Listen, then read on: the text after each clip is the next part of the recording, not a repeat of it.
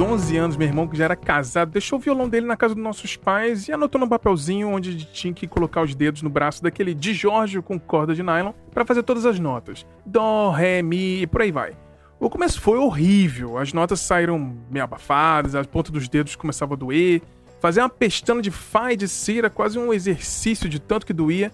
Depois de muita insistência, eu comecei a melhorar e tive coragem de comprar na banca de jornal uma daquelas revistinhas de cifras. Toda aquela ralação pareceu inútil. Agora não tinham notas que eles chamavam de notas maiores, notas menores, eu não tinha a menor ideia da diferença. Como assim um acorde de dó tem dois jeitos de fazer? Ou até mais jeitos de fazer? A diferença dos sons deu para perceber de imediato, e Tempo Perdido da Legião Urbana só tinha uma nota maior, o dó. A música soava mais triste com aquele tanto de notas menores. Bem, Parece que tinha alguma coisa ali. E essa minha experiência é a experiência de quarto com a porta fechada de milhares de garotos e garotas desde os tempos mais primórdios. E foi assim que surgiram Bruce Springsteen, o Prince, Kurt Cobain, Taylor Swift e outros milhares de músicos anônimos desse mundão. A grande diferença está nos que apenas sonham e os que vivem um, entre aspas, sonho de ser músico. A gente se imagina num palco gigante de um festival tocando nossa música para milhares de pessoas e o sentimento mais puro de quem quer apenas mostrar suas músicas para o mundo. Olha o que eu fiz, tomara que vocês gostem. A arte é uma doideira. A gente junta as misturas do que a gente viveu e consumiu para criar uma coisa nova. Tiramos as músicas dos outros para a gente aprender como é que uma música é feita. Quem sabe tocar nem sempre sabe compor, e quem sabe compor nem sempre sabe fazer isso muito bem. Pode demorar anos, mas também tem uns mini gêniozinhos por aí. Carole King, com 16 anos, já fazia músicas que o John Lennon queria gravar. E hoje temos, por exemplo, aí a Billie Eilish. Para mim, o mundo nunca soube direito como lidar com esses prodígios. Atores e cantores jovens sempre ficaram naquele clima tenso entre sucesso e trauma.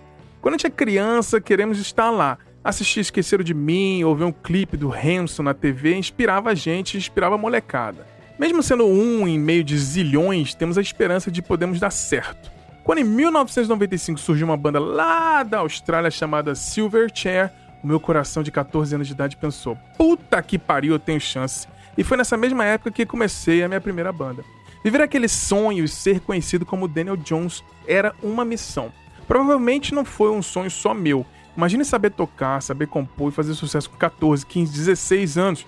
Eu aceito os termos e quero continuar. O Daniel Jones não só se mostrou acima da média, ele surfou no som que estava rolando na época e inovou. O grunge era relativamente novo e ele conseguiu misturar Black Sabbath com Nirvana, Alice in Chains e Pearl Jam. Fez algo novo e explodiu cabeças. Não era apenas um rosto bonitinho para ser uma banda de rock para meninas, a banda é realmente maravilhosa. Dá para colocar no mesmo patamar de bandas veteranas da mesma época. Foi uma explosão. Eles estavam vivendo o sonho daquela galerinha que fica trancada dentro do quarto. Quem não queria com 15 anos destrancar a porta, pegar o seu instrumento e sair uma turnê pelo mundo? Toda aquela dor na ponta dos dedos ou fazendo as pestanas valeriam a pena. Mas a gente não sabia que essa dor nos dedos não seria nada comparado com a dor de cair de paraquedas no meio do sucesso musical. Ninguém avisa que vai ter um stalker fingindo ser sua mãe para invadir os shows. Ninguém avisa que vão ligar falando que estão esperando um bebê seu. Ninguém fala que alguém vai ligar ameaçando suicídio caso você não atenda o telefone. Ninguém avisa que mesmo lotando shows a cabeça se sentirá sozinha. Ninguém fala que mesmo famoso vai ter bullying na escola que a gente ainda tem que terminar. Ninguém conta essas coisas. Ninguém lê os termos das redes sociais, não seria diferente na vida da indústria da música. A gente pensa tanto no possível sucesso do amanhã que a gente esquece que nunca conseguimos prever o futuro. Ficamos naquela eterna espera pelo amanhã, waiting till tomorrow. Tem gente que nasceu para ser celebridade e lida bem com isso. Se torna celebridade até mesmo antes de produzir alguma coisa. E tem gente que só quer produzir. Dá para ser as duas coisas. Mas tem gente que não quer nem produzir nada e ser apenas celebridade. Tem gente que quer produzir muito e não ser celebridade. É nessas horas que a cabeça dá um nó. Tomorrow do Silverchair fala basicamente de uma pessoa snob e rica que não dá valor à vida, mas acaba preso num lugar todo fodido e tem que aguentar até o dia seguinte. Aguentar até tomorrow. Acaba que o Daniel Jones estava cercado de sucesso, mas parece que sua mente estava presa num lugar ruim e triste ele teve que aguentar até o dia seguinte por muitos e muito tempo. Felizmente ele passou por tudo isso, fez ótimos outros discos, tentou se isolar e abertamente gravou um podcast chamado Who is Daniel Jones e fala sobre tudo isso que ele passou. Quando eu vi tudo que o Daniel passou, e agora ouvindo ele pela primeira vez falando sobre as suas versões de tudo que ele se lembra, eu penso que talvez tenha sido realmente melhor eu ter sido apenas um moleque sonhador que queria fazer música para os outros ouvirem. E trocar os problemas de ser famoso muito novo pelas apostilas do pré-vestibular e tocar bateria no ar sentado na cama do meu quarto. Meus problemas de adolescente eram outros, e hoje não tenho nada do que reclamar. Eu sou Bruno Léo Ribeiro e no episódio de hoje do Hinos da Música eu vou falar de Tomorrow do Silver Chair. O Hinos da Música é um formato aqui do Silêncio do Estúdio que tentamos entender os sentimentos e detalhes de algumas das maiores canções da história. E para melhorar o episódio, na segunda parte teremos uma conversa com um convidado ou uma convidada especial para a gente entender como que essa música mexe com pessoas de diferentes maneiras. E na conversa de hoje teremos a Gabi Romero, que já participou de vários episódios aqui do nosso podcast e é a maior fã de Silverchair que eu conheço. É só aguardar eu contar alguns contextos e histórias sobre o Silverchair e sobre o hino Tomorrow que a gente parte para conversa com ela. Eu volto já já. Valeu!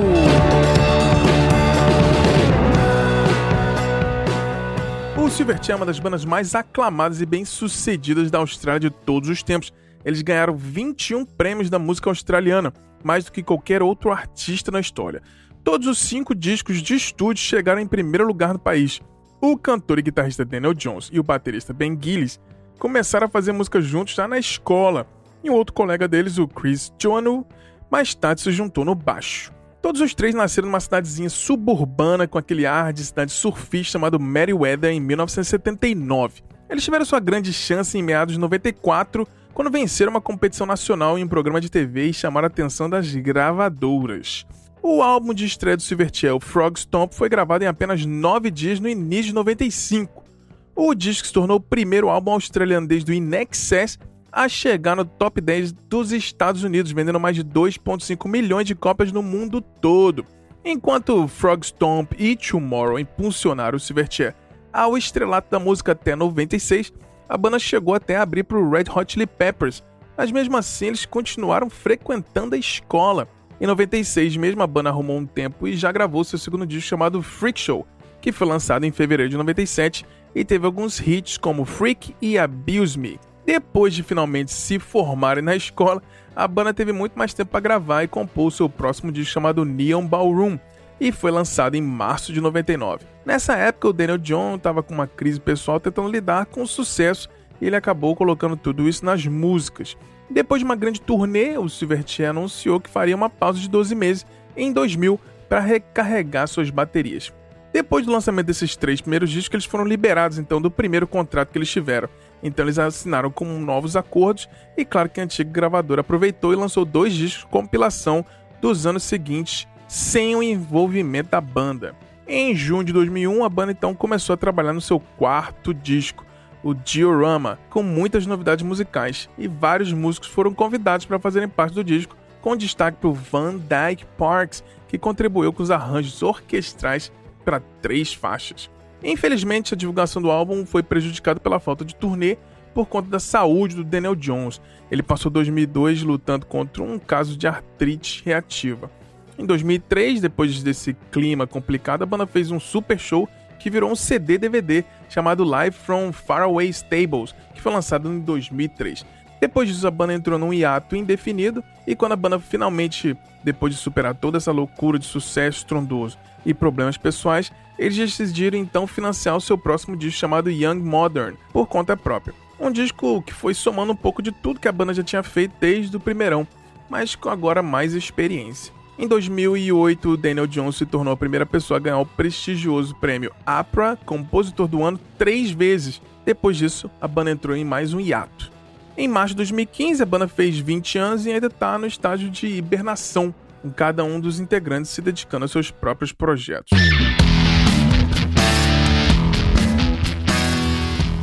O hino Tomorrow parece que conversa com jovens tocadores de guitarra que sonham em ter uma banda. A introdução começa com uma guitarrinha dedilhada e dá para sentir que é tocado por dedos ainda não tão experientes assim. Logo em sequência, entre o baixo, entra a bateria batendo como se fossem uma contagem para entrar. Talvez pela falta de bagagem, a introdução já termina rapidinho e já segue pro vocal. Quando terminam os primeiros versos, entra um riff de guitarra moendo. Um riff tão bom que nem precisa de voz. Essa música é aquele sonho de moleque de subir no palco, plugar a guitarra no amplificador, igual lá do filme do De Volta pro Futuro Gigante, e tocar pra uma plateia empolgada. Depois a música desacelera um pouco e volta com a guitarra dedilhada. É uma cena meio pixies de rock alternativo com versos lentos e refrões explosivos. A capacidade de um hino desse, feito por uma banda de moleques, tendo uma estrutura básica de canção quebrada logo no começo da carreira, mostra o quanto Daniel Jones é genial. A música segue explosiva até o final, com direito a solo de guitarra aquele requinte dos jovens encantados pelas escalas pentatônicas de blues. Um abraço a Ed Mota e puro feeling, mas com sujeira, afinal a banda de rock quase grunge. E a música acaba no seu melhor momento. Ela termina pra gente dar aquele play de novo, porque os hinos são assim. A gente ouve em loop durante dias. Ouve 30 vezes no mesmo dia e nunca enjoa. Já tem 27 anos que eu escuto essa música e ela ainda me impressiona. Foi a música que eu pensei, dá para fazer. Virou o som de todos os moleques da mesma idade que ele tinha e que eu tinha. Eu lembro de ouvir os discos ao vivo das bandas quando eu tinha uns 12, 13 anos e eu me imaginava como o baterista substituto daquela banda. Eu apagava a luz do quarto, colocava o som alto, sentava na cama, pegava minhas baquetes e tocava aquele air drum até ficar todo suado. A imaginação é uma das melhores coisas que a gente tem na vida. Tem gente que usa a imaginação para curtir o momento e tem gente que usa para fazer música. Sabe aquele sentimento de compartilhar uma música nos stories e alguém te responde dizendo que adorou? É raro, mas acontece. Parece que aquela música é sua. O Silverchair é a realidade desse imaginário dos quartos cheios de posters dos roqueirinhos e roqueirinhas espalhados pelo esse mundão. E vendo a nova geração de meninas e meninos fazendo rock nos últimos anos, dá para afirmar sem medo: o rock nunca vai morrer.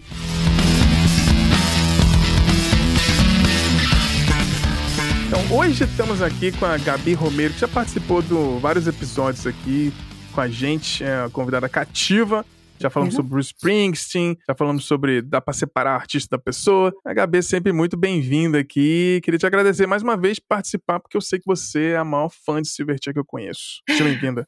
Obrigada, Bruno. Oi, pessoal. Oi, Bruno, né? Ouvintes do silêncio. Bonito isso, né? Ouvintes do silêncio. É.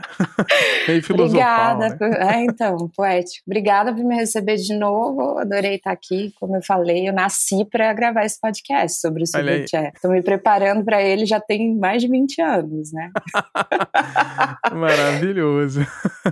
É, vamos partir para as perguntas. Você lembra, falando em Silverchair, a gente já falando sobre Tomorrow, né, na primeira parte que eu dou uma filosofada lá, mas você lembra a primeira vez que você ouviu Silverchair? Eu lembro perfeitamente. Eu ouvi, a primeira vez que eu ouvi Silverchair foi vendo o clipe de Anthem for the Year 2000, já era 99, uhum. né, eu tinha 12 para 13 anos, tava começando a assistir MTV, que tinha acabado de chegar, né, então eu ficava uhum. vidrada na MTV o dia inteiro. Provavelmente foi no Disque MTV, porque essa música foi para as paradas, né? Sim. O Disque MTV com a Sabrina, bem vintage uhum. mesmo, né? Bons Os jovens não vão saber do que, que se trata isso. O Disque MTV é, gente, pra quem não conhece, a galera ligava para lá para pedir as músicas, né? E as mais votadas ficava num top 10 todo dia, né?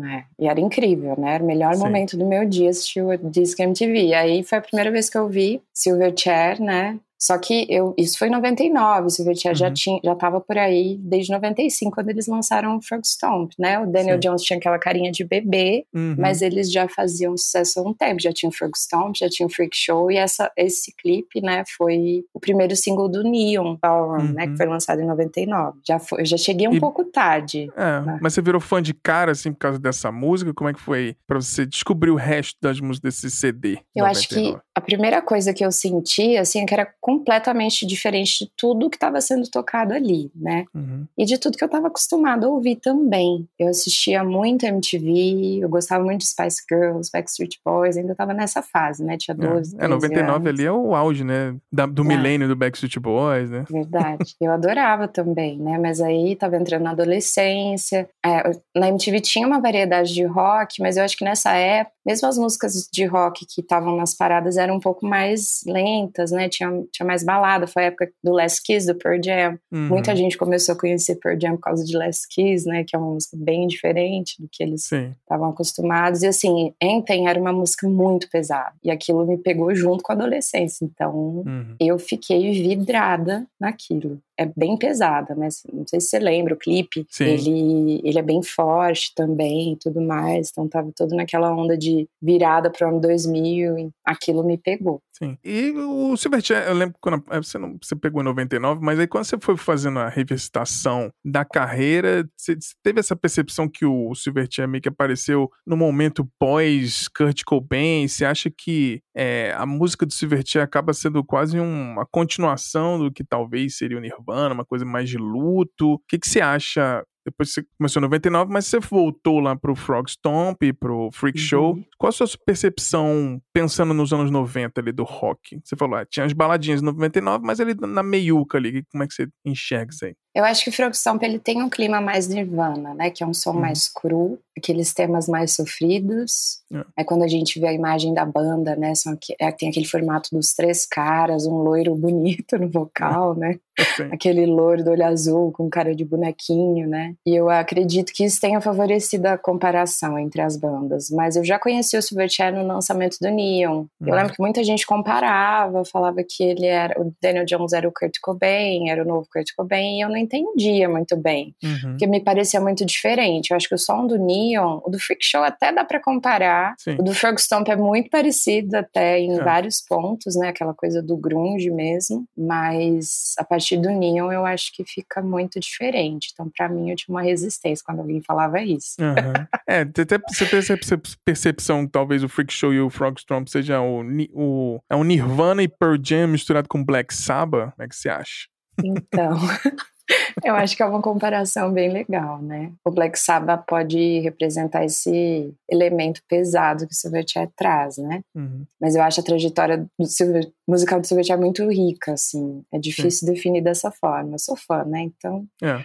eu acho que se a gente estiver falando só do Stomp, dá pra, dá pra encaixar dessa forma. Uhum. Mas eu continuo achando que o Silverchair parece só com o Silverchair. É.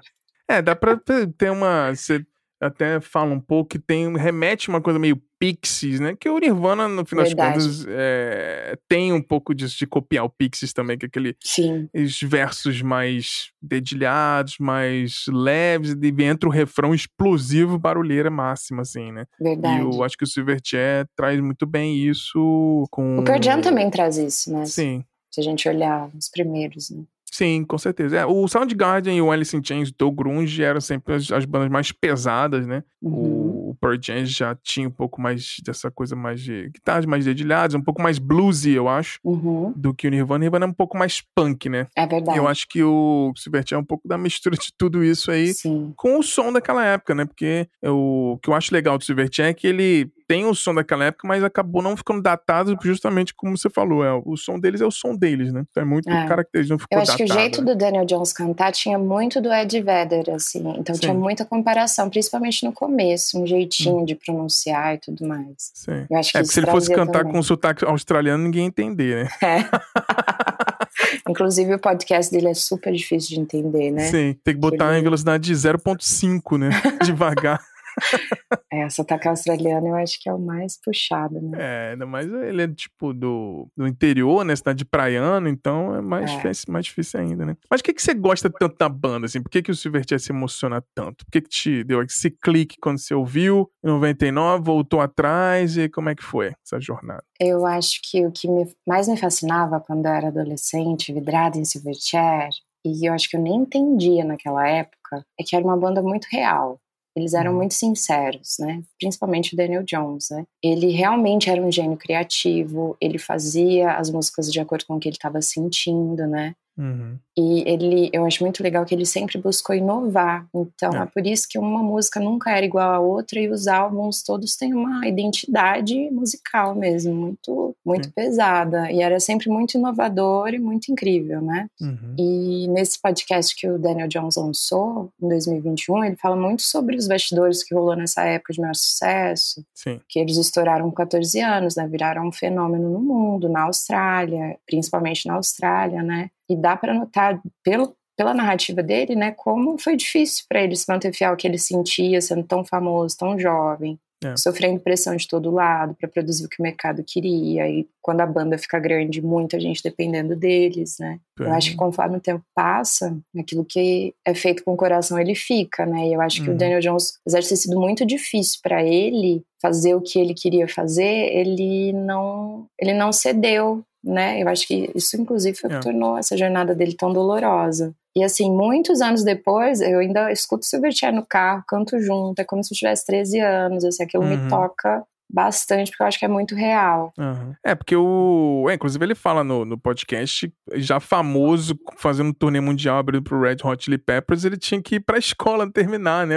o high school, e, e mesmo sendo famoso, ele ainda sofria bullying da galera por ser famoso. Então. Não é, tinha jeito, meio, né? A gente imagina louco, que o cara né? ia ser o popular, mas na uhum. verdade ele não se encaixava nesse. Sim, talvez isso tenha até o inspirado o Freak Show, né? Uhum. Todo mundo uhum. chamava ele de Freak, não sei o quê, que era verdade. estranho sonho, aquela coisa. Então ele. É isso bem que você falou, é bem real, né? Ele tá muito o sentimento dele em todos os dias. Você consegue ver a evolução, assim, do, de todos, né? O Frog Strong, aquela uhum. coisa mais de adolescente inocente dentro do quarto tocando guitarra. Uhum. E, e, vai evoluindo. Freak Show, aquela coisa, ah, já somos famosos, como é que a gente vai fazer? O New Ballroom, a Rama, e por aí vai, né? Uhum. Mas o. Perguntando sobre os discos, depois você voltou a ouvir uhum. todos eles, depois já virou fã. O uhum. Frog Stomp virou o seu disco favorito da banda ou não? Eu gosto muito do Frogstop, mas não é meu álbum favorito. Eu uhum. ainda sou muito fã do Neon, do Neon uhum. Ballroom. Porque eu acho que naquela, naquela época, né, o, quando eles trouxeram esses instrumentos clássicos para o rock, né, foi uma coisa muito inovadora. Sim. Porque quando parecia instrumento clássico no rock, era tipo o acústico do Kiss. Sim. Não sei se você lembra, que era assim, aquele, aquelas músicas de fundo, né? Os, Sim, os instrumentos é. como pano de fundo e aquela é, coisa mais 99 leve. teve o Metallica com orquestra sinfônica, né? Mas era só Sim. Era pano de fundo, né? É, é, e deixava as músicas mais, mais leves até, né? De uhum, certa forma. Sim. E no Neon, eles botaram o violino para fazer metal. E sim. isso era muito inovador. E hoje em dia a gente tem bandas que fazem isso. Tem, assim, eu, eu, eu, às vezes até comparo um pouco com o Muse. Mas uhum. na época foi um choque, né? Sim. Porque não, não tinha nada parecido. É que você esperava um disco de rock com a guitarra fazendo riff. Newborn Room é um violino fazendo riff de guitarra. Exatamente. Né? E aquilo, para uns moleques, assim, que eles ainda tinham menos de 20 anos, né? Pois é. Era uma coisa incrível, essa era uma coisa maravilhosa. Uhum. E eu, e assim, eu sempre. Foi uma época, né, na verdade, que eu gost eu procurava muita coisa pesada, né? Então, uhum. para mim era uma delícia. E aí eu fui até cancelada nas linhas de metaleiro da minha cidade, porque eu falava que Silverchair era mais pesado que Iron Maiden. aí os caras, né, aqueles caras metaleiros, é, o que essa menina tá falando, não sei o quê. Mas fica o recado, eu continuo dizendo isso. Silverchair é. é mais pesado que Iron Maiden. É mais tá pesado bom? que Iron Maiden. É, o Iron Maiden é mais heavy metal, mas não é, é. pesado. Iron Maiden nunca foi pesado. Nunca foi pesado, né? E Talvez o Killers e o, e o primeiro sejam os discos mais pesados do Iron Maiden, eu acho. Verdade. São os dois primeiros, com Paul Depois ficou mais melódico, né? Exatamente. E eles tocaram no mesmo. A gente ainda vai falar, né, do, do show é. do Rock in Rio, mas, hum. e o show do Silverchair foi muito mais pesado, assim. É. Pois é. Mas aí como é que foi? O Frogstone, você prefere o Newborn é o seu, seu favorito. Qual a sua relação, então, com os lançamentos, assim? Vamos falando de, de, o episódio sobre Tomorrow, mas a gente gosta de abrir o papo pra falar sobre a banda também como desculpa. Mas como é que foi sua relação, então, com essa jornada? Você voltou pro Freak Show, o Frog Stromp, aí você viu o New Ballroom, foi o seu disco no coração, aí como é que foi o Diorama e o Young Modern pra você na época, assim, que você foi acompanhando? Então, eu não lembro, né, do, do lançamento do Frog Stromp, nem do Freak Show, porque eu era muito nova, né? O uhum. primeiro álbum que eu ganhei foi o Neon, quase furei tanto ouvir. Uhum. Logo em seguida eu ganhei o Freak Show. Eu ouvia como se fosse um lançamento, assim. Uhum. E eu acho um, realmente um álbum muito bom também, o Freak Show. O Frogstomp eu consegui emprestado, né, de um amigo da minha irmã. Com, fiquei com esse CD um tempão, devolvi com muita dor no coração. Anos depois ele me deu esse CD que eu tô com ele aqui na mão. Inclusive, Antônio, obrigada. Ele me chamava da menininha do CD.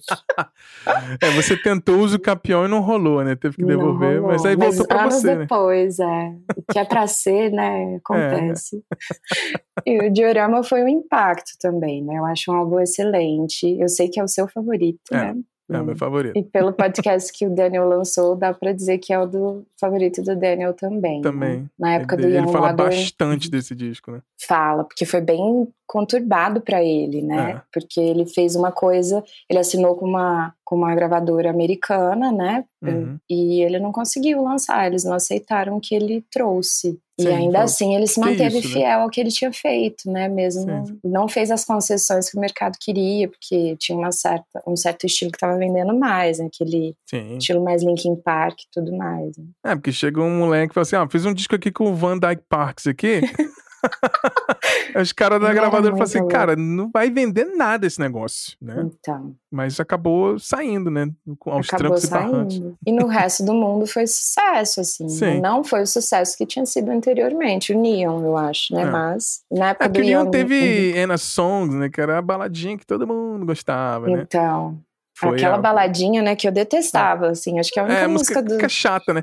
É igual você comentou Last Kiss, né? Do Pearl Jam. Eu acho chata, não gosto, não. É, já Eu amo deu, Pearl né? Jam, mas eu não gosto de Last Kiss. É aquelas músicas que tocam tanto que você fica cansado, né? Só de pensar, né? Exatamente. Já deu, tipo, Last Kiss já deu há 20 anos, sabe? É. Então. Não precisa mais ouvir. Não, a gente músicas ficar que- 15 anos sem ouvir, ela vai continuar sendo. É, não, Chata. também não precisa mais dar play. É, exatamente. O, o tempo não faz bem pra esse tipo de música. É. É, muito Então. bom. E sobre Tumor, a gente tá falando o, de, a- o, o episódio sobre hinos da música, né? E Uhum. a gente. é, quando eu fiz a seleção, por que que Tomorrow talvez tenha sido o maior hino do, do Silverchair, pelo menos na minha cabeça? Porque foi a música que me impactou. Uhum. Que é uma música que começa com um dedilhadinho e já começa cantando, de repente entra um riff de guitarra e ele para de cantar. Então, foi uma Uhum. música que, que eu, quando eu ouvi com meus 14 anos, ele falou assim: cara, tem uns moleques de 15 anos desconstruindo uma Nossa. fórmula de canção que é aquela coisa, ah, verso, pré-refrão, refrão, verso, pré-refrão, refrão, solo e refrão e acaba a música. Aquela coisa da Uhum. canção normal. E o Tomorrow quebra isso totalmente com os moleques que fizeram essa música, sei lá, 14, 13 anos. E o que, que você acha sobre o Tomorrow? Talvez por isso que eu acho que talvez seja a música que repre... Talvez não seja a melhor música da banda, até porque eu acho que é The Greatest View, na minha opinião. Mas, mas eu acho que é a música que, se você pensa em Silverchair, pra mim é Tomorrow, é a grande, maior canção deles, talvez. Não seja a melhor, nem talvez a mais a favorita de ninguém, mas talvez seja a maior canção deles. Que, qual- o que que você acha de Tomorrow? Eu acho absolutamente genial. Hum. É uma música honesta, pesada, boa de cantar junto, crua. Uhum. É inacreditável que eles tenham feito isso aos Sim. 14 anos, né? Não, Assim, até hoje, quando é aquela parte que ele fala do. Quando ele grita Fat Boy! Essa parte arrepia até hoje. É, muito absurdo, incrível. assim. E como é que você interpreta a letra da música? Porque ela é meio confusa, né? Uma letra meio que, se, tipo, ah, eu, eu entendo como se fosse, ah, ele tá falando sobre um camarada rico, snob, pelo menos isso que eu entendo, Uhum. que tá preso num lugar e tem que esperar até o dia seguinte pra poder sair de lá e tá vivendo num lugar sem pia, sem banheiro. É como eu entendo a letra da música de Tomorrow. E como você entende a letra de Tomorrow? Eu sempre interpretei Tomorrow como uma música que a gente escuta pra deixar extravasar, né? E ela traz Uhum. bem aquela raiva adolescente, então Aham. Pra mim, ela tem bastante a ver com isso. É uma música que não tem uma letra clara, né? Como todas as músicas do Silverchair, eu acho é mais sentimento que narrativa. Eu lembro de tentar Uhum. traduzir as letras do Silverchair. Não sabia falar inglês na época, acho até que eu aprendi muito por ficar esmiuçando as letras, tentando Sim. achar sentido. Foi des- fui descobrir anos depois que não tinha, né? Aham. Sentido ali, né? Hoje eu posso dizer que não tem muito sentido. Eu Aham. acho que, como a maioria das músicas do Silverchair, é mais sentimento que narrativa, né? Sim. Então eu acho assim, é uma música que fala de escapar, fala de uma cidade pequena, Uhum. mas também tem uma vibe de fluxo mental, né? De repetir coisas É. que são faladas pra gente, que ficam ecoando na nossa cabeça, que eu acho que era essa coisa do Fat Sim. Boy, Wait Sim. Till Tomorrow, né? E me lembra uma época que eu só queria ir embora da cidade que eu morava, né? Uhum. E aí ele falava da small town, the water is very hard to drink. Então, pra mim, é isso aí, Sim. a water é hard to drink. Mas a gente Sim, tem que é- é bem- esperar, porque eu ainda sou muito nova pra sair. Então, pra mim, tinha essa, essa vibe. É, tem esse. É isso, eu acho que ca- cada. O Silverchair tem. Cada frase significa um sentimento. Elas não necessariamente estão conectadas numa história, né? Mas Isso. cada, cada verso ali significa um sentimento. Talvez por isso que não faça tanto sentido, mas É. faz sentido você falar da, da água suja, do lugar que tem cheiro ruim. As coisas vão se Isso. conectando de uma maneira que de repente funciona na cabeça dele, né? Como a gente falou, Isso. né? É um gêniozinho, né? Ingênuozinho. Se E essa coisa de música- esperar, né? É uma coisa muito É. do adolescente. Você quer fazer as É. coisas, mas não dá, né? Então, É, você. Tipo, eu quero o era- negócio agora, mas tem que. Ah, não, tem que esperar até amanhã. Tem que Você vai ter que terminar a escola ainda, né? É. Tem esse negócio. Eu acho que era bem essa vibe. E eu já li uma entrevista um- há uns anos isso do Daniel Jones, que ele falava que ele compunha bastante é, com aquilo que estava passando na cabeça dele. Então uhum. são, são ideias meio desconexas mesmo. Uhum. É tipo, ah, eu tô fazendo café e tem algumas frases na minha cabeça e era isso que ele. Era dessa forma Sim. que ele compunha. Então. Sim. Eu acho é. isso bem legal, né? Porque Não, é legal. dá e mais espaço proce... subjetivo. Sim, assim, e todo o processo dele, ele fala bastante do podcast dele, que foi mudando, né? Ele, tipo, começou a ganhar muito dinheiro, comprou uma casa, botou um piano no meio da sala e nem sabia tocar direito, né? e foi aprendendo a fazer música junto com um parceiro que sabia tocar piano, ele foi aprendendo junto. Ele tinha as ideias de melodia, o cara ia tocando os acordes na hora e tal. Ele Sim. conta umas histórias assim bem bem, bem interessante. E sobre os temas das letras, assim, do, do comecinho, assim, o Daniel Jones já dava pista mais ou menos dos problemas que ele estava enfrentando ou iria enfrentar mais no futuro, essa coisa do. Que a gente. É, é, eu até falo no, no texto do começo, assim, acho que a humanidade, de uma certa maneira, tem muito problema em lidar com prodígios, né? Uhum. Uma, você pega Macaulay Culkin ou crianças que ficam famosas muito tempo. Acho que a sociedade não sabe lidar muito bem, sempre fica naquela linha tênue entre sucesso e trauma. Uhum. Você acha que o Daniel Jones já dava pistas sobre isso, dele, de repente, só queria ser um moleque de 13 anos no quarto fazendo música e de repente estava casando com a Natália Embrulha com o casamento com a Angelina Jolie recebendo buquê, né? é inacreditável, né? É. Assim, eu acho que isso afetou ele bastante, né? Desde o começo ele já demonstrava que ele tinha algumas questões com o distúrbio alimentar, né? Depois Sim. ele tratou disso mais profundamente. Uhum. A Nathalie Embrulha mesmo, quando ela, ela participa do podcast dele, uhum. quando pedem para definir o Daniel Jones, ela falou que é um cara, é um Peter Pan, né? Então, uhum. quer dizer, é, eu acho que tem muito isso nessas crianças prodígio. O Sim. cara que não amadurece, que fica meio preso naquilo uhum. e tem muita dificuldade de se desenvolver como um adulto funcional, né? Eu Sim. acho até que com todas as questões que o Daniel tinha, ele segurou a onda muito bem. É. E quando ele vem para esse podcast é, contar, né, o que que ele passou, como que foi, a loucura que foi, os, uhum. os fãs stalkeando, aquela... Dá para entender muito bem por que que ele, ele ficou mal, né? Ele teve questões de saúde, ele teve questões de, é, de com distúrbio alimentar, então assim... Sim é bem legal que ele esteja aí para contar a história, mas Sim. não foi fácil. É, eu tinha, eu tinha essa impressão, porque a gente tem, principalmente no, no grunge, né, você tem casos do Lana Stanley, você tem Kurt Cobain, você tem uhum. vários casos de, de, de, músicos que não, saúde mental problemática, que não estão mais aqui para contar a história. Exatamente. E eu tinha esse feeling, assim, meio nebuloso, que eu achava que ele não ia passar por muito tempo, não. Eu também eu fico, tinha isso. E eu fico bem feliz de ele estar tá hoje aí, e abertamente falar sobre isso, uhum. para mim foi um grande ponto de virada de dar um quase um alívio, assim, tira um peso das suas costas, quando você escuta a, a, a, música dele, de tirar esse peso das costas de ufa, ele tá aí, uhum. né? Tá, tá, tá bem, ele, ele identifica os problemas dele, né? Ele fala sobre Sim. isso. Né?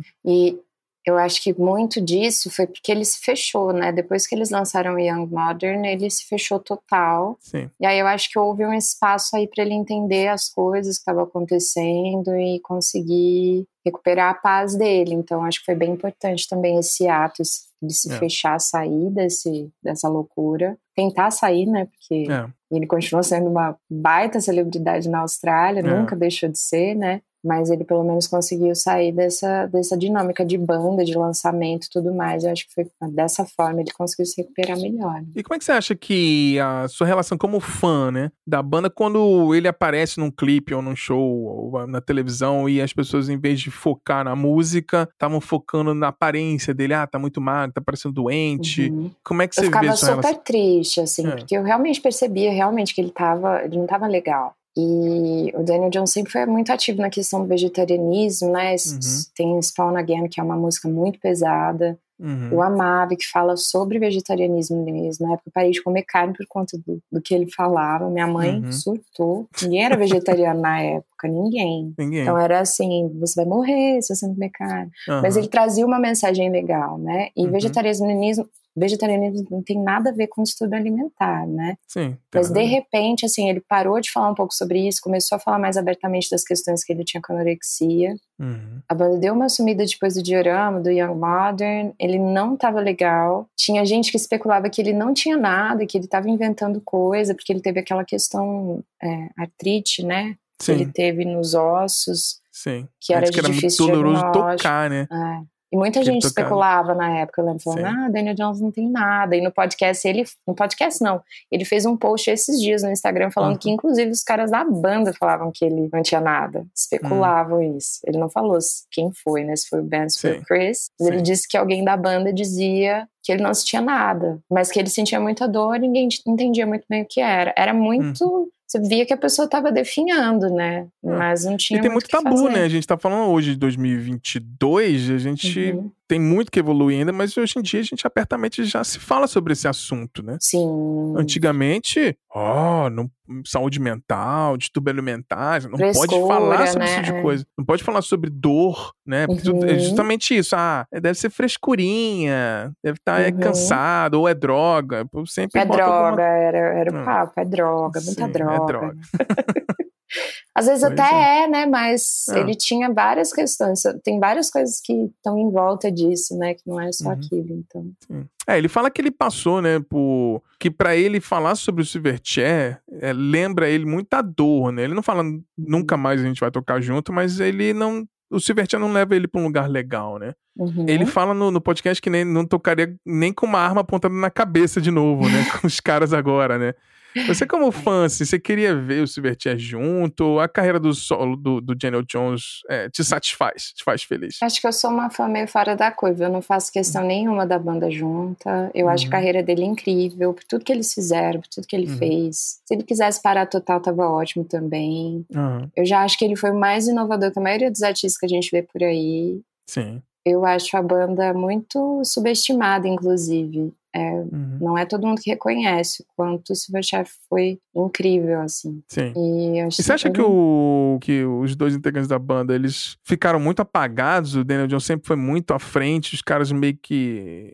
Sua impressão como fã, você Sim. entende o Silverchair como uma banda dele e os caras são músico contratado ou o Silverchair é uma entidade para você única, assim? Eu acho que no contexto do Philstone, é, depois lendo as histórias uhum. e tudo mais, eles aprenderam a fazer música juntos, assim. Uhum. Uhum. Só que eu acho que o que acontece, o que puxou tudo, todo o Silverchair foi a genialidade do Daniel Jones, né? Sim. Porque não que os outros dois não fossem músicos legais, não participassem do processo criativo, Sim. mas eu acho que chegou um momento que o Daniel Jones não estava mais eles começaram a acompanhar o Daniel, Sim. que ele foi muito para frente. Então eles é, tiveram então, uma que acompanhar. frequência muito acima, né? É, eu acho que ele é mais específico, assim, ele, ele, foi mais específico nas coisas que ele gostava, nas coisas que ele queria trazer. E uhum. aí ficou na mão dos dois, né, do Ben e do Chris, assim, a gente vai acompanhar ou não. E eles uhum. sabiam que o ou não não ia virar nada, porque ele Sim. seguiria sozinho, né, o Daniel Jones. Uhum. Inclusive, ele é. fez outras parcerias que ele trouxe para o Silverchair. É, essas outras parcerias, eu não sei se ele precisava realmente ter continuado com a banda Silverchair, né, mas é, é. Eu acho que por ele ser muito gênio, assim, ele, ele saiu na frente e não teve muita escolha pros é. Né? Eu não sei, talvez pela amizade dos caras, porque ele, eu não sei se eles são inimigos, assim. Eu acho que tocar acho junto que, que, é o problema. Mas é. acho que até pelo respeito da banda, ele nunca quis já. Não é um projeto solo meu e se lançar como Daniel Jones Uhum. Ele queria se lançar como uma banda, né? Mas em 2015 ele começou, né? Uma carreira uhum. solo, assim, né? Depois de, de, sumir do Young Modern, que você comentou, né? A banda, uhum. eles desapareceram, entraram num hiato que a gente não sabe se um dia vai voltar. E em 2015 lançou, né? O Talk, e agora em abril, né? Desse ano vai sair mais um disco solo aí, Sim. chamado Future Never. Você tá no hype? Como é que é? Então, o Daniel Jones ele sumiu do mapa, né? Nessa época é. do Talk eu não acompanhei muito bem. A vida seguiu, ele era muito recluso, uhum. ele não dava entrevista. Volta e meia saiu notícias esquisitas sobre ele. Ele sempre teve essa forma de esquisito, eu acho que muito por ter se fechado. Eu acho que ele uhum. se fechou tentando afastar a atenção das pessoas, só que esse clima de mistério que ficou em volta dele foi pior. É. Porque é. qualquer coisinha virava uma notícia, virava uma coisa, todo mundo começou a inventar é, que Sim. ele era uma pessoa super esquisita e tudo mais. Então eu desencanei também nessa época, fui é. ouvir outras coisas, mas sempre ouvi esse Silverchair aquele sentimento de nostalgia, sabe? Hum. Só que agora que ele decidiu tomar a narrativa, né, e é. se abrir no podcast, que ele resolveu falar: quer saber? Tá todo mundo falando, trazendo essas notícias, tô cansado disso, né? É, surgiu uma notícia falsa que ele tinha saído de uma orgia e tinha deitado no chão, umas coisas horríveis. Assim, ele resolveu, falou: Quer saber? Cansei, vou fazer o podcast, vou contar a minha história, né? Sim. E aí eu voltei a acompanhar, tá sendo super, super legal, assim. Eu tô uhum. muito afim de ouvir o Future Never agora. Quero ver o que, é que vem. é, muitas bandas a gente começa como fã das músicas, né? E a gente começa a, que momento que a gente ultrapassa a barreira da só música e a gente gosta da pessoa, né? Você cria uhum. uns ídolos, assim, tenho, tipo, a Chris Cornell, Neil Peart do Rush, é, ultrapassa, uhum. né? Alguma coisa naquelas pessoas clicam e você fala assim, putz, Aretha Franklin, maravilhosa, Carole uhum. King, Deus, e você se envolve, né, com a história, você quer saber tudo sobre a pessoa. Você chegou a se envolver com, com isso, sendo fã do Silverchair, e como é que foi essa jornada para você do Daniel e todos esses altos e baixos sumir, desaparecer, é, uhum. gossips e problemas de saúde, como é que te afeta? Como fã? Então, hoje em dia, principalmente ouvindo tudo que ele falou no podcast uhum. sobre a época que a banda fez mais sucesso, eu entendo melhor porque tanta gente se identificava com ele, uhum. eu inclusa, né? Sim. Então, porque assim, apesar de ele ter feito sucesso muito novo, ele teve as mesmas dificuldades que nós todos temos nessa época, Sim. né? É, para se encontrar, para saber quem a gente é, para ter um lugar no mundo. Só que ele viveu isso muito publicamente, né? Com é. muita gente envolvida. Então dá muita pena dele uhum. ter passado por isso, né? E como a gente já falou, eu acho legal que ele tenha saído vivo dessa história para contar, né? Mas é, eu acho que afetou no sentido de ele sempre trazer muita vulnerabilidade. Ele nunca teve problema em demonstrar isso, assim. Uhum. Talvez por ser muito novo, né? Ele não, não. tinha as, as, ferramentas que as pessoas mais velhas teriam para se proteger dessa coisa toda. Sim. Então, assim, a duras penas para ele, ele também trouxe muita identificação para a gente, né? Então, Sim. acho que é bem. É, no, no, podcast, no podcast também escutei e tem umas histórias assim que são cabeludas, né? De tipo gente ligando uhum ligando para ele, falando: ah, se você não atender, o meu amigo vai se jogar da janela aqui. É. Uma... Pra mim, a mais bizarra foi a mulher que acho que a, a mãe de Daniel Jones, ele, ela perdeu a carteira dela com a uhum. identidade. E uma mulher ficou com essa identidade dele, da mãe dele, e começou a ir atrás da banda, viajando e fingindo Entrando. que era a mãe dele. Essa loucura, história para né? mim é tipo, o quê? Loucura. É loucura. Imagina a loucura que é se lidar com isso com 15 anos de idade. Com 15 anos. E... Essa história do, da ligação que ele recebeu, que o cara ia se matar se ele não falasse, assim, é, é uma história muito pesada para um moleque de 15 anos que só tava querendo fazer um som pro pessoal curtir, sabe? Pois é. muito, é. muito pesado. Eu acho que hum. também entrou um pouco na cabeça dele essa questão de ele falar sobre as questões dele, as pessoas se identificarem e começarem a entrar numa, uhum num, numa bad, assim, numa, sabe, ficarem mal por causa das coisas que ele estava dizendo, sendo que ele uhum. só estava expressando o que ele estava sentindo, né? Ele não estava querendo que as pessoas entrassem naquela Exatamente. com ele, né? Exatamente. Então é muito pesado mesmo, assim. É. Em 2001, eles foram pro Rock in Rio, foi um showzaço, não fui, mas eu vi pela televisão. Você foi nesse show, você viu esse show, como é que, como é que foi a sua relação com um fã falando, caraca, o Silverchair vai pro Brasil, e que, como é que foi isso aí? É um dos meus traumas de infância e adolescência, né? esse show show é um dos meus traumas, porque eu não fui. Uhum. Eu tinha 14 anos, sairia uma excursão daqui da minha cidade para lá. Uhum. Todas as minhas amigas mais velhas, tipo dois, três anos mais velhas, que gostavam uhum. do Silverchair, foram. Minha mãe não me deixou ir, obviamente, né? Na época eu fiquei revoltadíssima, mas hoje em Sim. dia eu penso, 14 anos, sozinho, é. no Rio de Janeiro, no Rock in Rio, poxa. Meio, meio complicado. Meio complicado. E aí uma dessas amigas apareceu no telão da transmissão, chorando, segurando uma camiseta do Enten. Eu morri de inveja, né? Fiquei mal, fiquei na pior. Aí eu lembro que passou em duas transmissões, em dois uhum. canais diferentes. Eu fiz meu tio gravar um, eu gravei ao outro, naquelas fitinhas VCR, fitas, uhum. né, VCR. Só para no caso de ter algum ângulo diferente.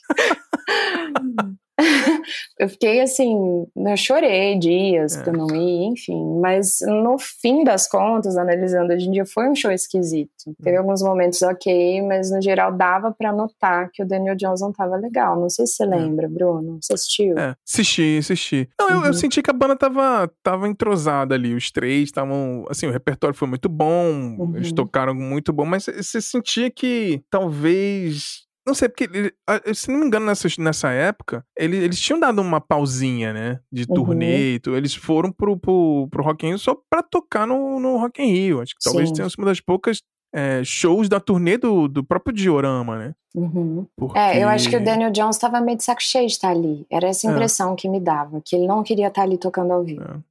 Eu acho que tocou, foi meio que. foi tudo bonitinho, a banda Sim. tocou bem, só que foi uma coisa do tipo, nem oi, nem tchau pra ninguém.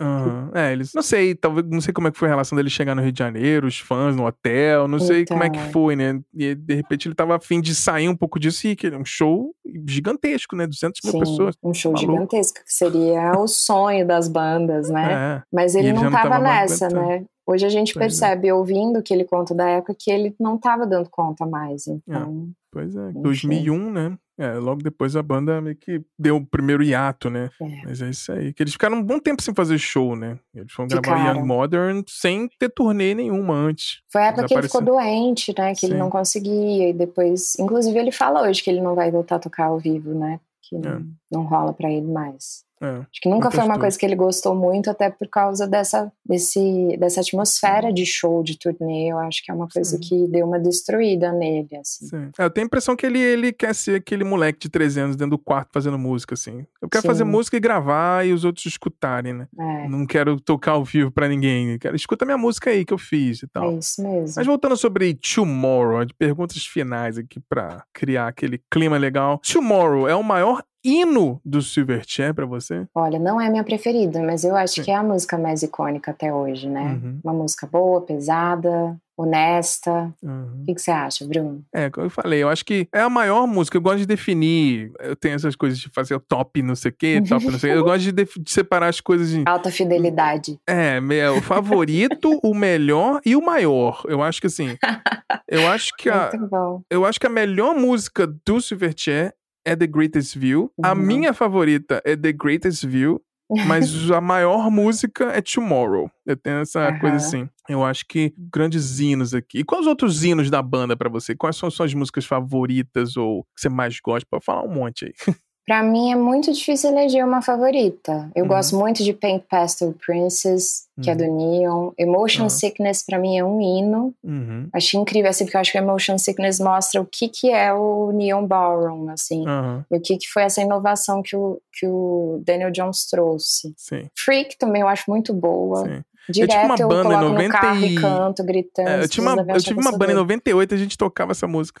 Ela deve ser muito gostoso de cantar Freak ao vivo. Sim. De tocar. E é facinho, que é um riffzão. Era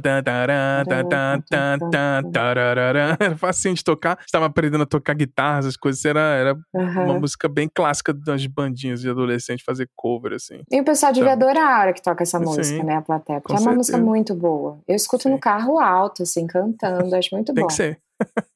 E assim, é, os álbuns são diferentes um dos outros, né? É difícil não, não querer separar uma por álbum, né? Porque pra mim, Sim. Greatest View também é incrível. Straight Lines, baita música madura, Uhum. muito boa. Eu acho. É difícil falar uma, mas. Mas assim, se eu fosse falar a minha favorita, eu acho que é Emotion Sickness. Eles têm poucos discos, né? Eu gosto de falar assim, bandas que têm uma discografia impecável. Você acha Uhum. que o Silverchair tem uma discografia impecável? Eu acho, tranquilamente. Eu acho muito legal ver a evolução, porque se você pega o Frogstone, se Uhum. você pega o, o Young Modern, Sim. é um universo diferente. Eles passaram Muito. por vários universos ali. Sim. Então, assim, não foi uma banda que se deixou definir por uma coisa. Ah, o mercado Uhum. gosta disso, isso aqui vendeu, a gente vai continuar fazendo isso. Sim. É, eles Não. poderiam ficar fazendo outro freak show pra sempre, né? Pra sempre. Eles poderiam Sim. ter também feito um Frogstomp pra sempre, né? Que Sim. seria o caminho mais óbvio. Até porque, imagina, molecada de 15 anos, Sim. as gravadoras falam, não, você tem que fazer isso aqui. Sim, eles Poxa, iam ficar é fazendo que... música pra molecada de 15 anos pra sempre, né? Pra sempre. E não foi o caminho que eles levaram, assim. Eu acho isso bem legal. Eu realmente acho o Daniel Jones bem fora da curva, assim, como, como artista. Uhum. Então, Pergunta- eu acho isso bem legal. Pergunta sentimental aqui pra gente fechar nosso episódio. Silverchair mudou a sua vida e, e o que as músicas do Daniel Jones significam pra você?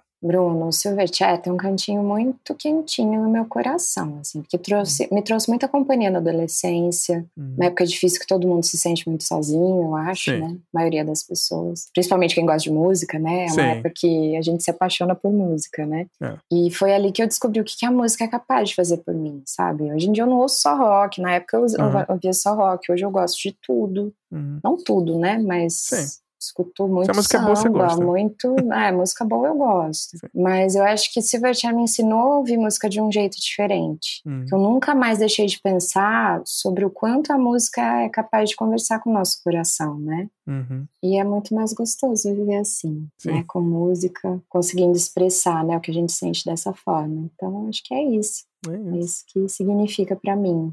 Maravilhoso. Gabi, É. mais uma vez, obrigadaço. Eu, sei, que eu sei que você tá meu preparada aí mais de 20 anos por esse episódio. Espero que Minha tenha. vida toda foi pra chegar nesse momento. Momento. Este é o seu momento. Espero que tenha ficado bom, do jeito que você imaginou. E Adorei. com certeza eu, conversando com você, que eu senti que é, é, tinha que ser você mesmo. E eu tenho certeza É. que os ouvintes aí vão lembrar, né? Eu acho que muita gente, muitos. O Silverchair é uma banda dos millennials, né? Verdade. É, eu acho que muita gente vai voltar ali para 99. Acho que no mais 99. O, eu que sou quase geração X ali, que é de Uhum. 81, né? Eu lembro mais do desse comecinho do Frog Stomp e do Freak Show. Uhum. Quando apareceu o Neil Monroe, eu meio que torci o nariz um pouquinho, porque tocava na MTV, era Ana Song, ah, música Ana meio Song, chatinha, é. né. Mas depois veio, veio o Diorama e foi, caraca, que paulada essa musicaça absurda, assim. Natação. E foi bem na época que tava todo mundo no hype do Muse Aham. e, e apareceu o diorama. Eu falei assim: ó, Muse não é nada, escuta esse negócio aqui. Esse diorama é Silverchair muito melhor. é um negócio, é muito eu melhor. acho que o Muse ele foi na cauda assim do. Neon. Eu, eu sempre tive essa impressão, Uhum, mas né? é. É porque o Muse Enfim. estourou mais em 2005, né, com Absolution. É, Mas. e todo mundo falava, nossa, olha aqui, esse som é super diferente. Falava, hum, vamos ouvir É, Neon. Não é tão diferente assim, né? Eu achava que tinha um pouquinho ali puxado. Muita, muita banda já fazia esse negócio. É que o Muse, é, acho que é o, o Radiohead querendo ser o Silverchair. Assim. Verdade, que definição maravilhosa.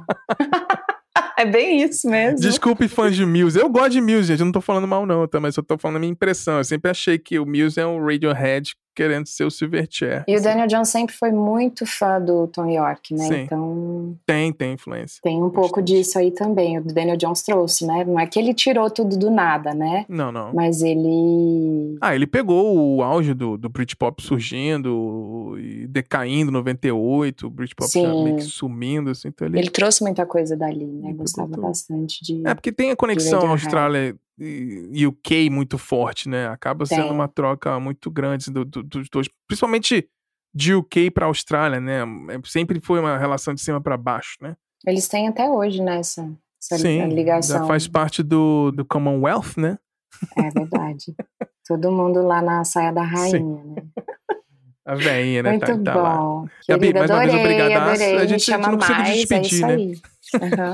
Porque a gente não consegue se despedir. É. Então, dá pra gente ficar falando, falando, falando por horas, né, disso, Sim. como sempre. É isso aí. Mas obrigado mais uma vez. Adorei fazer esse episódio. E é bom que o hino da música a gente faz e a gente fala sobre artistas que a gente não tinha feito pauta ainda. Então a gente usa uma música como hino, assim, como desculpa pra Uhum. falar da banda de uma maneira geral. Mas é bem legal passar por cima, assim. E queria agradecer você mais uma vez. Espero Eu que tenha agradeço. Um grande fim de semana aí. E Pra bora escutar. Silverchair. Vamos escutar Silverchair. Vou passar o dia hoje ouvindo, cantando. Freak. É isso aí. Maravilhoso. Obrigada, Bruno. Obrigada. Obrigadão Tamo você. aí. Só Beijo. chamar que eu venho. Beijo. Beijão. Tchau, tchau. Até mais. Tchau. Então foi isso, pessoal. Espero que vocês tenham gostado desse episódio. Não esqueça que a melhor maneira de ajudar a gente é compartilhando esse episódio com seus amigos e amigas. Manda por e-mail, por WhatsApp, ou no Instagram, no Instagram e no Twitter. Os dois estamos no arroba Silêncio Podcast pra gente criar essa comunidade bacana de amantes da música e de podcast. Para roteirizar a primeira parte do episódio falando da biografia do Silverchair, eu usei o texto oficial do site da banda, uma versão de 2007. Tem tudo lá completinho. Um último recado: o Silêncio no Estúdio produz conteúdos exclusivos para os apoiadores. Toda semana, nosso time completo escreve e manda uma newsletter com dicas de clássicos, lançamentos, notícias e novidades no mundo da música, como se fosse um episódio extra em formato de e-mail semanal, com o preço de um cafezinho aí, 5 reais por mês. Você já pode virar um apoiador. É só entrar no silencionostudio.com.br e clicar no menu Apoia para saber como participar. Vamos ficando por aqui. Nos falamos na semana que vem com um novo episódio. Um grande beijo, um grande abraço. Valeu!